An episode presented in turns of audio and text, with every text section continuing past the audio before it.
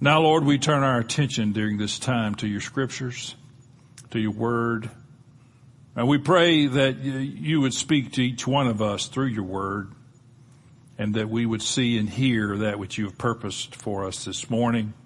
I pray for myself that I would have the mind of Christ, the thoughts of God, and that the words that are uttered would be your words.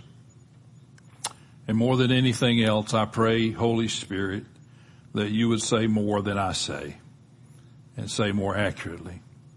We pray this morning in the name of Jesus. Amen. Thank you for that. We are continuing a, the second part of a four part series. I think it's going to be four parts. And we're dealing with the premise or under the premise that of God moving in, in a revival way. Uh, we don't know exactly when. We probably don't know exactly how. I will say this, that I expect the next move of God to be different than any of the others we've experienced. We can't, we can't package what's happened in the past and start watching for that. But we need to watch for God to move in people's hearts. And the premise is that we as a congregation, as a local congregation, and every congregation has the same responsibility, but we have a responsibility to be able to, to uh, receive the harvest and to, for lack of a better word, manage the harvest. Uh, for if the harvest comes and we don't know what we're doing and we don't know what to do with a harvest of souls, uh, that might not be a very good thing. And I'll tell you one thing, God will find somebody. I don't want him to have to replace us. So we're looking at the DNA, basically, of Abundant Life Church and who we are, uh, and who, who, what the structure, not structure as far as organizationally, but structure in the sense of DNA, uh, who we are. Last week, and Phil uh, between last week and this week, Phil was all over my messages.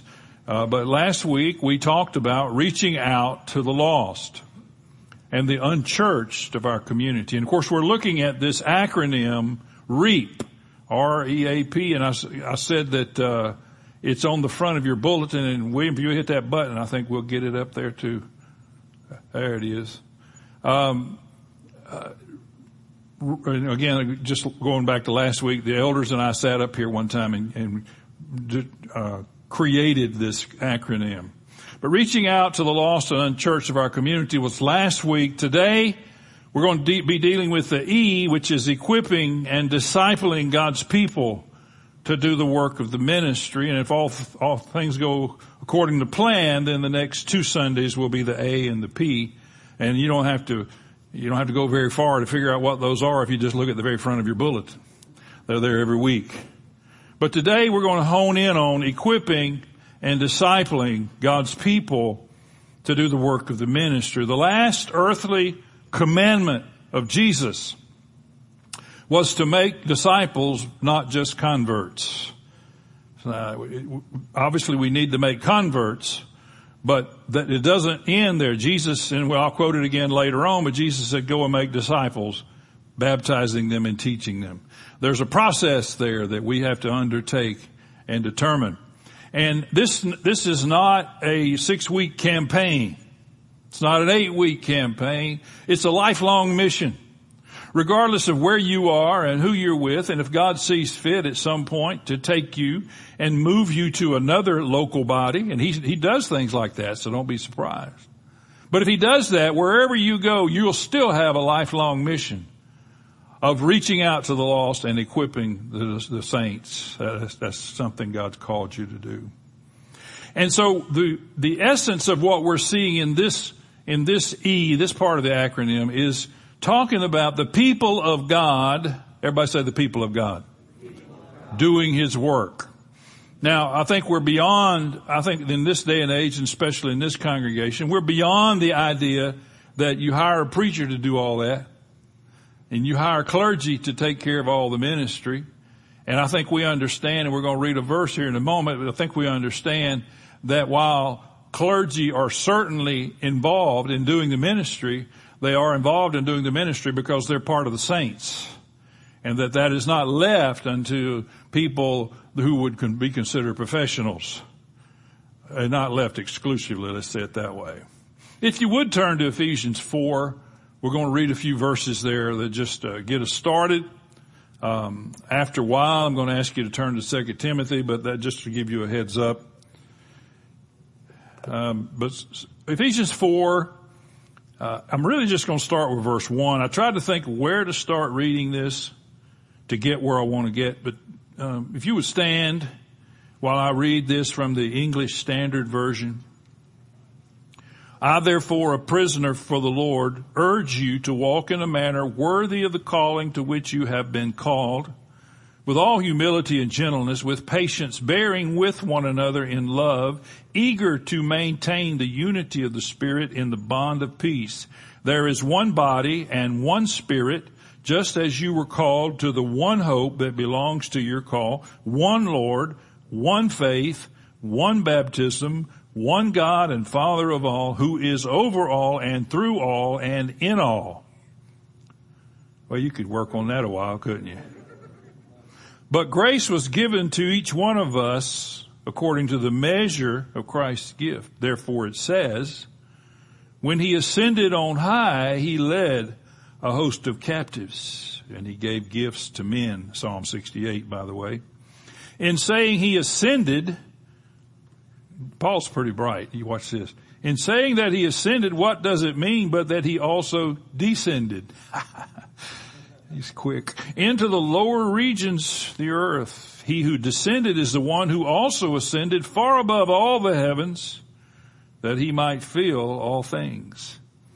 Verse 11, and he gave the apostles, the prophets, the evangelists, the shepherds, and the teachers to equip the saints for the work of ministry for building up the body of Christ. Until, everybody say until.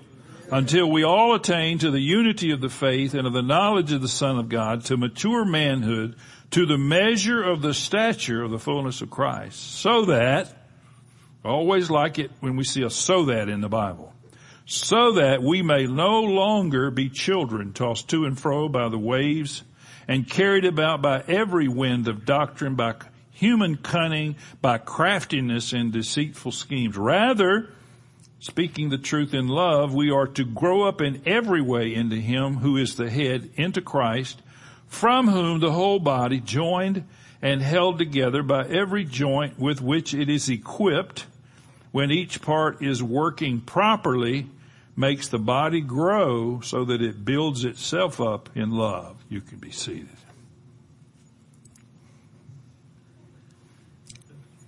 I must say at the outset that while the equipping of the saints is born out of the five leadership gifts that we just read in verse 11, that it is born out of that, not limited to that, those five gifts.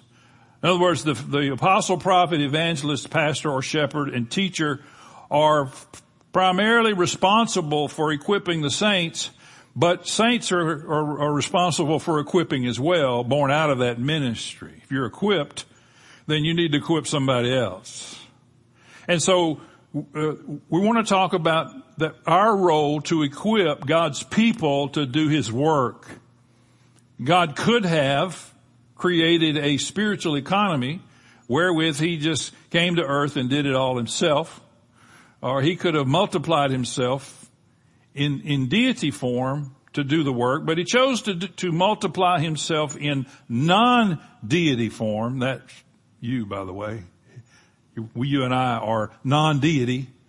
And he chose to, to duplicate his efforts and his work through his body, through the body of Christ, and that we are members one of another individually.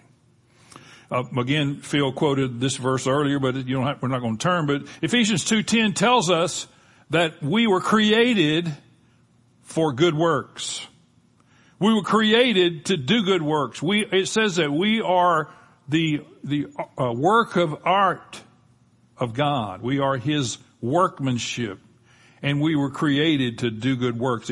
Before that, it tells us we were saved by grace, not of works. So we're not talking about doing works to be saved. You, you know what I've said so many times that that uh, we are not saved, we're not Christians because we do good works, but rather we do good works because we are Christians. We've got to keep it in that perspective. And Paul does. He tells us very clearly that we're saved by grace, not of works. Yet, and too many times we've left off verse 10 when we read that passage, we are his workmanship created. Created. Listen to that word. Created for good works. In other words, we are the hands and feet of Jesus in the earth.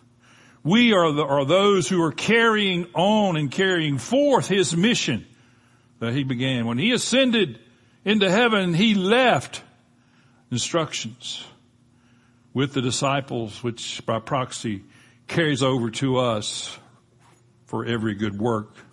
Paul wrote to his spiritual son, therefore, if anyone cleanses himself from what is dishonorable, he will be a vessel for honorable use, set apart as holy.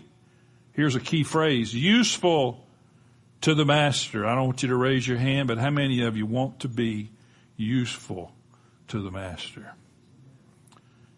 Useful to the master of the house, ready for every good work.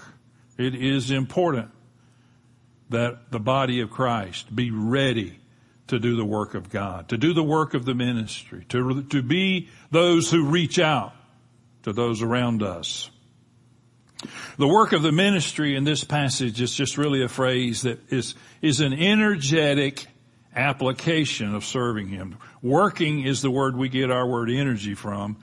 And, and of course serving is like a, the same word as a deacon or a, a diakonos, which is just a serving. We, with God's energy, we serve Him in whatever capacity the work of the ministry. It's not limited to any one thing, any one place, any one topic, but the work of the ministry. As we are promoting forth the work of God, the energy of God, we are doing the work of the ministry. And we, and he tells us very clearly why that happens, why we are doing that. Is because of the building up of the body of Christ. For the building up of the body of Christ. Now, the ultimate goal that we have of being equipped, of being equipped by God, the ultimate goal, and I'm not going to read the passage, I just read it, but he's, that we would have unity of the faith, that we would have a knowledge or a relationship with the Son of God that we would have an intimate knowing with Him. I, I, can't emphasize that enough because we get so wrapped up in religious dogma and religious exercises and, uh, and uh, things of God rather than the God of the things. That we must remember that the life is in the knowledge, the life is in the relationship with Jesus Christ. Not just a knowledge of Him as far as informationally speaking, but a knowledge of an intimate relationship with Him. He said maturity or a completeness, measuring up to the standard of Christ. You say, well, I, I can't, I can never, I can never attain to that measure. Well, I can promise you this, that if you aim at nothing, I guarantee you, you're going to hit it. Aim at something. What's the something? The measure, the bar that Jesus sets. That's what happens when we are equipped.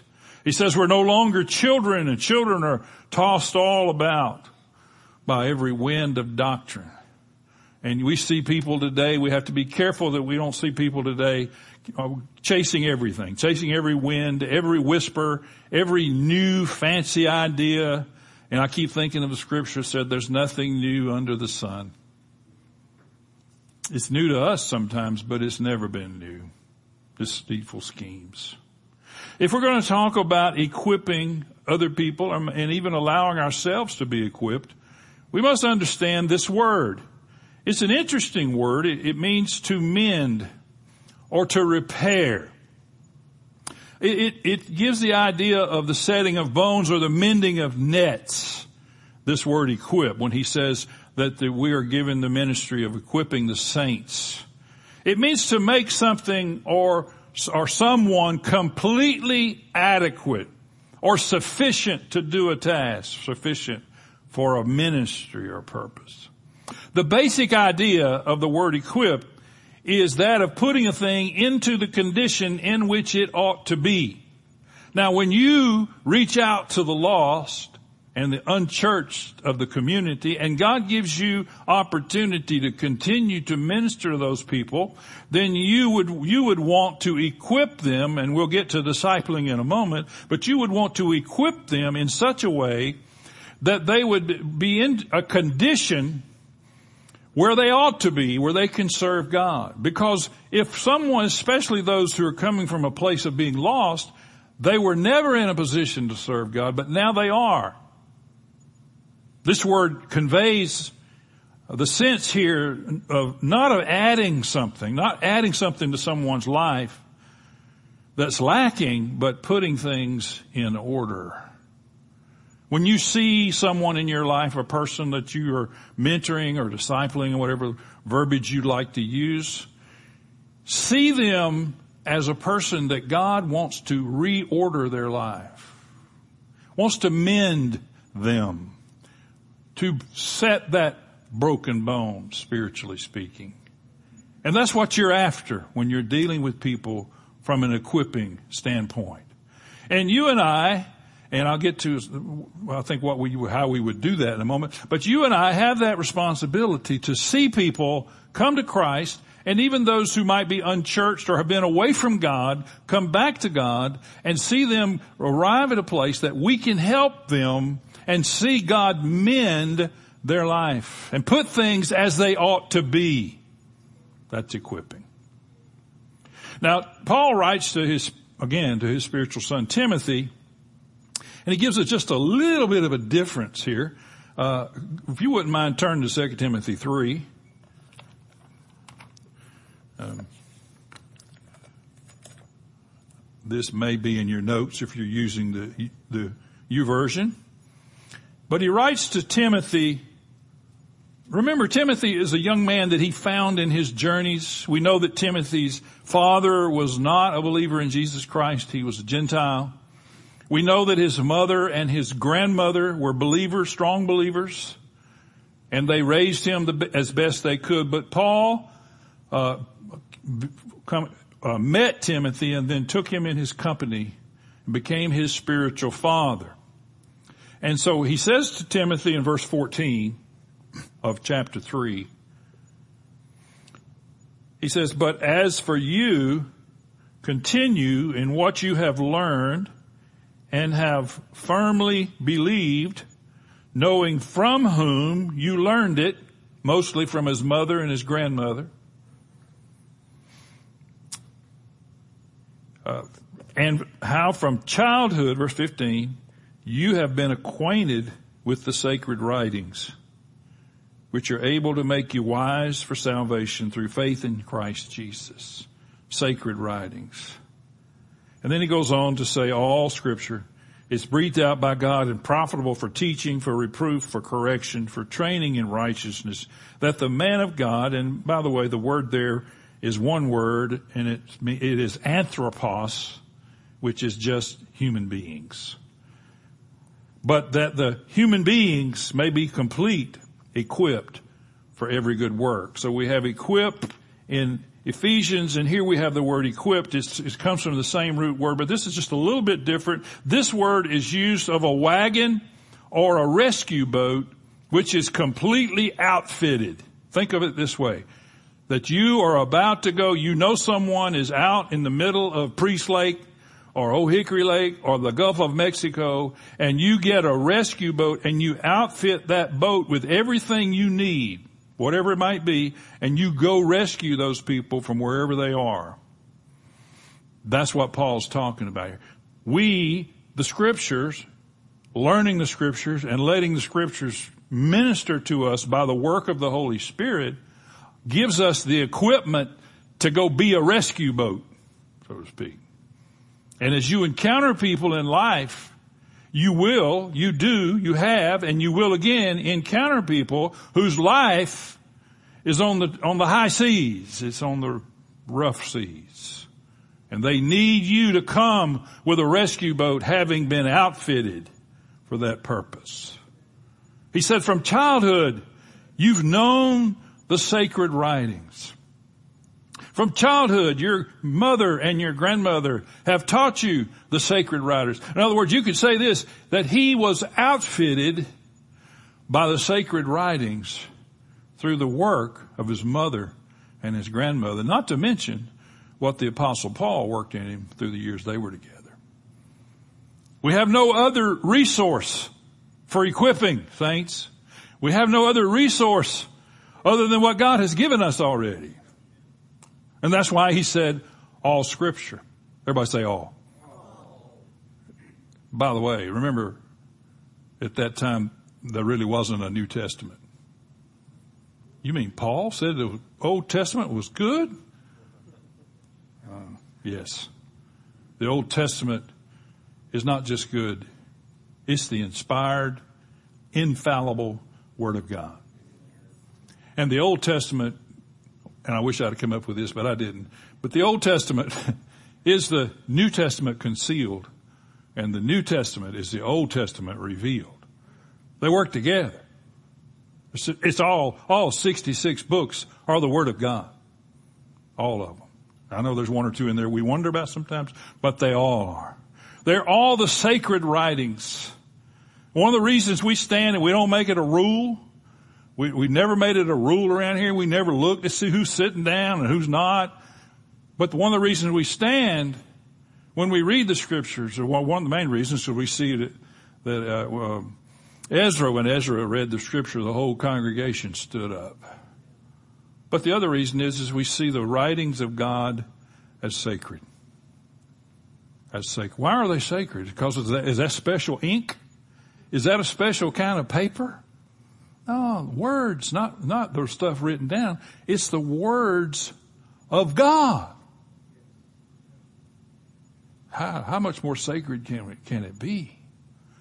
He said, remember the sacred writings. They're able to make you wise to receive God's rescue and deliverance. They're able to rescue you back to our rescue boat. They're able to bring you forth. He says all scripture is beneficial. Of course, he says profitable. There's other words in different versions. All scripture, all scripture is God breathed. In other words, how did we get the scriptures? Is that God exhaled. And men, the Bible tells us, you know, I've always said that the best commentary on the Bible is the Bible. Scripture tells us in Peter that he, in his words, holy men of old wrote this stuff down under the inspiration of the Holy Spirit. That's what makes it sacred. Not that they were perfect. They were far from perfect, but God worked through their imperfection, through their humanity, and gives us the written version of His spoken word. And they're beneficial for teaching, for reproof, which is bringing to light that which needs to be corrected, and then correction, making it straight again, and then training in righteousness. So what are the scriptures beneficial for? Teaching, reproof, correction, and training in righteousness. Again, not a set of rules, not a law, uh, but connecting with the God of the scriptures through his scriptures. Connecting with the Holy Spirit through the words the Holy Spirit inspired. Do we see that it's more than just uh, another book? It's more than just another uh, collection of writings. But there's, there's, a, there's profitability according to the scripture there's profitability and benefit in the scripture. So when you are equipping someone for the work of the ministry, you equip that person. How did Timothy become equipped? That his mother and his grandmother taught him the sacred writings. That's how he became equipped. He said, those are the things that make you wise. So when you're equipping someone, don't try to give them cute little stuff, don't cute little sayings. Hey, the, you got it right there in that book. All you need. Now, what do you need besides this book? If you have this book and you don't have the Holy Spirit, now you got a problem. Because for one thing, you'll be like the, the eunuch on the chariot. Philip said, do you understand what you read? He said, how can I? Except somebody help me. This book without the Holy Spirit just make us crazy. Makes us religious. Makes us legalistic. But this book, with the work of the Holy Spirit, we walk in revelation. We see, we see, and we connect with the Lord Jesus through His Word. So, we, we're talking about equipping and discipling people of God. Now, last June, I did a message called Go and Make Disciples. So in the next 15 minutes, I'm going to re-preach that message. No. I couldn't do it. Anyway, he said, you can't do it in 50 minutes. But, uh, you, you, you go back and, and listen to that message from June of last year. It's available on everything, audio, video. Uh, but I do want to just remind us, and I quoted it earlier, Matthew 28, 19, Jesus said, go and make disciples. Go and make disciples. And as you, all of you have watched the midweek video, I know, so I'm not even going to ask. So this is going to be redundant for you, but I dealt with that during this week's uh, video in the, in that, as a matter of fact, the title of it is As You Are Going. Uh, the, the International Standard Version, which is a little bit obscure, but a guy here in Nashville wrote it, he, he interprets it that, therefore, as you go, disciple all the nations. And then God's Word translation says, so wherever you go, make disciples of all nations.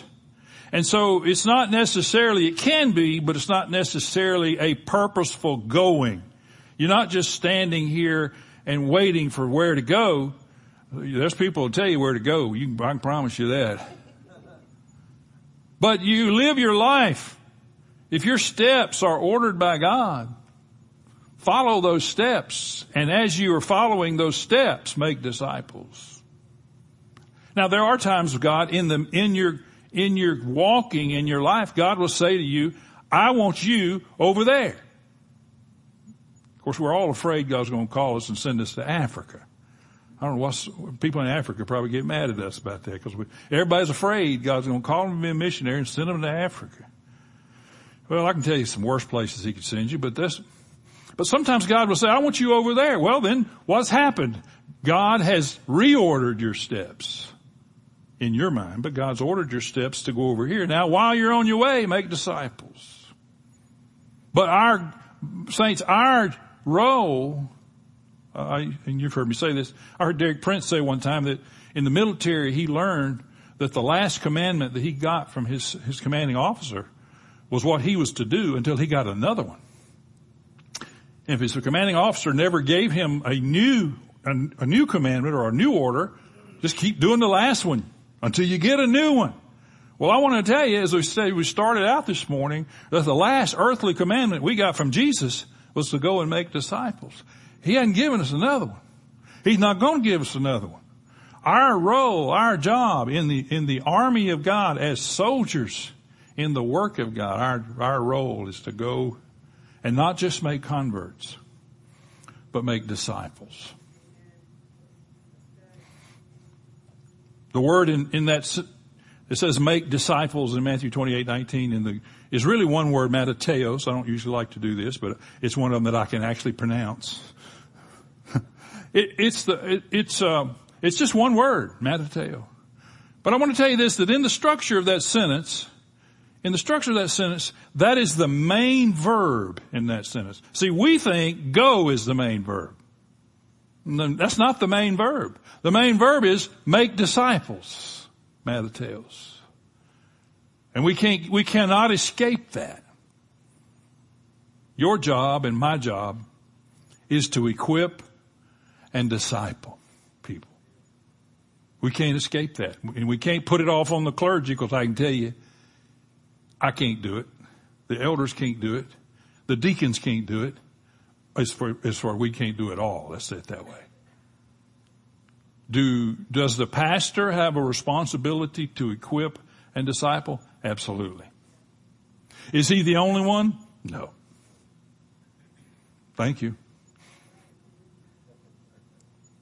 This word means not only to learn, and that's sometimes people want to talk about being a disciple is to be a learner, and that's not necessarily off key. But to become attached to one's teacher and to become his follower in doctrine and conduct of life. Um, I'm not opposed to studies. I'm not opposed to buying booklets and going through little courses. Uh, someone that I really respect, I'm not going to talk about it, but someone I really respect has something they call a discipleship curriculum. And as far as I'm concerned, that's a contradiction in terms. Because discipling is not a curriculum. Now, you can use a curriculum and you can do a study, and I think that's great. I mean, we do a study every Wednesday night in our home group. Of course, we study this right here. But we, but my point is, discipling is not going through a study book. You can use a study book, but that's not discipling. Discipling, if you're going to disciple someone, you, that you go, come along uh, beside them. If you're being discipled, and again, I'll go back to this, is to become attached to one's teacher and to become his follower or his or her follower in doctrine and conduct of life. Paul said, be imitators of me. That's what makes a disciple, not just following a script. Now you can use all that other stuff in the process, but that in and of itself is not discipling. W.E. Vine's uh, said it this way, a disciple was not only a pupil, but an adherent. Hence they are spoken of as imitators of their teacher. You say, well, I, I, I don't know that I can say to somebody, be an imitator of me. Well, then you better straighten up and fly right. Because you gotta be able to. You gotta be able to say to somebody, you imitate me. Remember that thing I read a while ago about be, uh, cleansing ourselves so we be useful to the master? Imitators. Paul said he'd be imitators of me. By the way, I've said this before, but if you want to understand discipling, I don't know where you get it, but go find the old or very, the original Karate Kid movie. We went and watched that. Of course, there was a story to go along with that, but we went and watched that probably 40 years ago plus, 40 plus years ago. And I didn't expect this, but when I walked out of there, I said, that's the best visual of discipleship I've ever seen. Mr. Miyagi teaching, what's the young guy's name? Young Daniel-san. Yeah, I got a grandson named Daniel. I should remember that. Young Daniel. I mean, wax on, wax off. Well, you know, what does that mean? That's discipling. What does that have to do with karate? Just do what I say. Wax on, wax off. It's like when I hear people go to the pastor of the church and say, man, I want, God's called me to the ministry and I want to be a pastor. What can I do to get ready to be a pastor? And he said, we have three toilets. We have one, six toilets. Go start cleaning those toilets. Well, what's that got to do with being a pastor? Well, you'll figure it out. Go see the Karate Kid. I mean, I can't even, I can't even tell you the lessons in that movie they're so right on. They're so dead on. How Mr. Miyagi disciples and equips young Daniel-san. Jesus is often uh, illustrated to us in the scripture as a disciple maker. He's doing it the whole time he's here. He's, he's bringing, in his case, men and, and a whole company of women with him and he's discipling them because of his association with them. You know, I don't know where I got this. I might have wrote this down myself, but his concern was not with programs to reach the multitudes, but with people whom the multitudes would follow. And we need to be people that other people want to follow. Have you got something that somebody else wants? See, you might not think that, but you do. You do. If you have hope, especially if you have hope in the midst of dire circumstances. There's people out there looking at you thinking, oh, well, I don't know how you're doing that, but I sure wish I could do it. Discipleship. I'm not going to have you turn, but there's some great examples. Acts 18. Um, a Jew named Apollos came to Ephesus. He was an eloquent man. It says he was competent in the scriptures. He had been instructed in the way of the Lord, fervent in spirit. He taught accurately the things concerning Jesus, though he knew only the baptism of John. He began to speak boldly in the synagogue, but when Priscilla and Aquila heard him, they took him aside and explained to him the way of God more accurately. He was speaking accurately and they helped him be more accurate. That's discipling. They didn't just stand up in the meeting and say, you're wrong.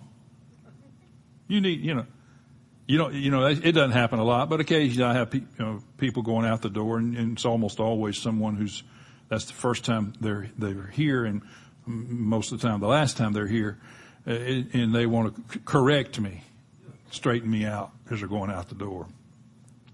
I usually just thank them, um, you know, because who knows what God's saying. But um, they they heard him and they said, "Let's go over here and have a cup of coffee, and let's talk." We don't know what they instructed him about. We know that he knew about Jesus. He was preaching Jesus. We do know that it says he only knew the baptism of John. We don't know exactly, but they saw something and it's, I love how Luke writes that he was preaching accurately, but they helped him to be more accurate. They didn't say he was wrong and they made him right. Accurate, more accurate. Apollos is a great example of coming along beside someone. In the very next chapter, Paul encounters these disciples from in Ephesus again. They'd only known the baptism of John, and he said, "Well, have you have you not received the Holy Spirit since you believed?" And I know there's some today that believe that can't. How can you have two experiences? Well, you can have two experiences with the Holy Spirit, and three, and ten, and a hundred, and a thousand. You can get to my drift. We leak. Have you not? No, we never heard of the Holy Spirit. So he prayed for them and they received the baptism of the Holy Spirit and oh my God, they began to speak in tongues.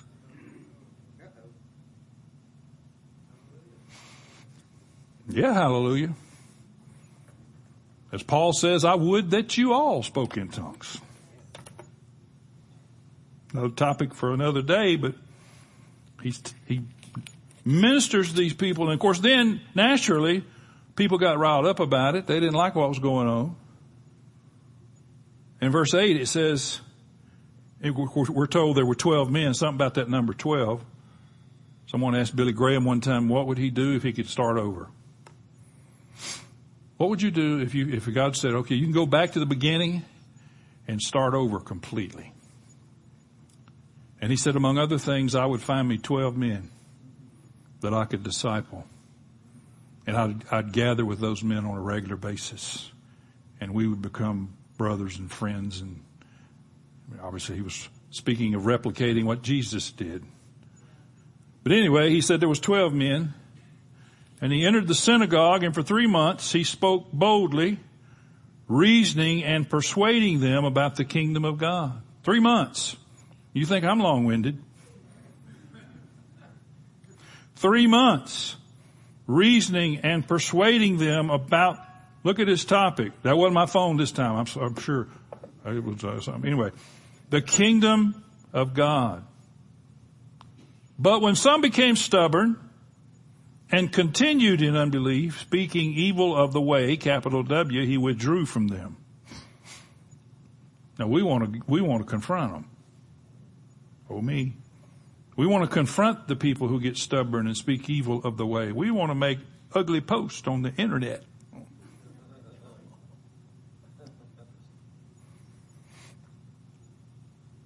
He withdrew from them and took, watch what it says, the disciples with him, reasoning daily in the hall of Tyrannus.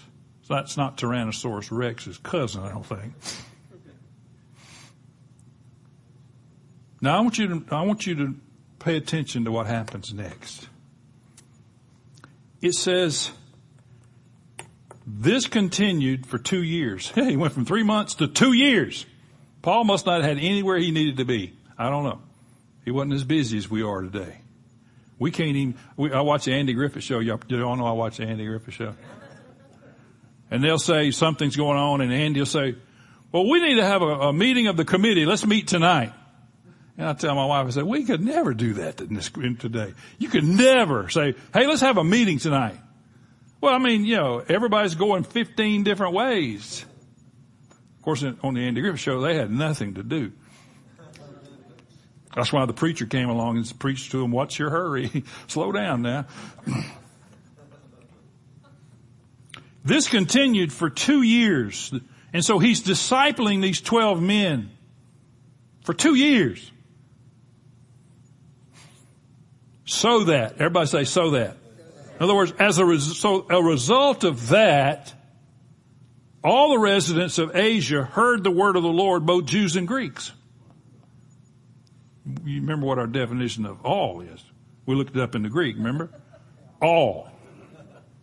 All Asia heard the word of the Lord because of two years of discipling and equipping with 12 disciples. Uh, I don't know about you, but that's good stuff. So I'll finish up this way. This equipping and discipling is in the context of community. It's in the context of the body of Christ. It's really in the context of the local church, whatever that local church looks like. I said last week that you may be part of a local church that meets on Friday nights in someone's home on a regular basis. Hallelujah. That's a local church as far as I'm concerned. You don't have to have a building or you don't have to have a steeple. You don't have to have both. You, any, but whatever configuration it looks like, it's done in community. Uh, I'm not going to, again, I'm not going to turn, but I was, was going to spot check 1 Corinthians 16 uh, as he closes out his first letter to the church of Corinth. He, he talks about the household of Stephanus or the house of Stephanus, which was a house, church house, church, uh, house church. He said, be subject to such as these. These are your fellow workers and laborers. And he talks about Aquila and Priscilla again. He said, uh, they have a church in their house and they send greetings. The church in their house sends greetings to you. He talks about Apollos. He will come when he has opportunity to visit you. And then he says, all that you do be done in love. That requires community. You, you can't, you gotta have people around if you're gonna love somebody. I know, I know that's deep and that's profound, but I just had to say it. He said, brothers, you have refreshed my spirit as well as, uh, as you, they have refreshed my spirit as well as yours. He refers to the churches of Asia and then he says, all the brothers send you greetings. All of that, that's the last part of chapter 16, by the way. All of that in its entirety is community. Everything you see, all the sentences, all the, all the greetings, it, it has to do with, uh, uh, uh, churches in the homes of people. It has to do with people gathering together, brothers, refreshing, just the whole thing is community. This equipping and discipling is not done in a vacuum. It's not done in isolation. It's done in community. And you and I after we have reached out or while we're reaching out to the lost and unchurched, we must be ready to equip. And what happens if we see a harvest next month or next year? What happens if God begins to, to each one of you, as Phil said, if half the people in this room, if God allowed you to see someone come to Christ and half of those people decided to come to Abundant Life Church, what would we do with that harvest unless you and I are ready to equip and disciple? People.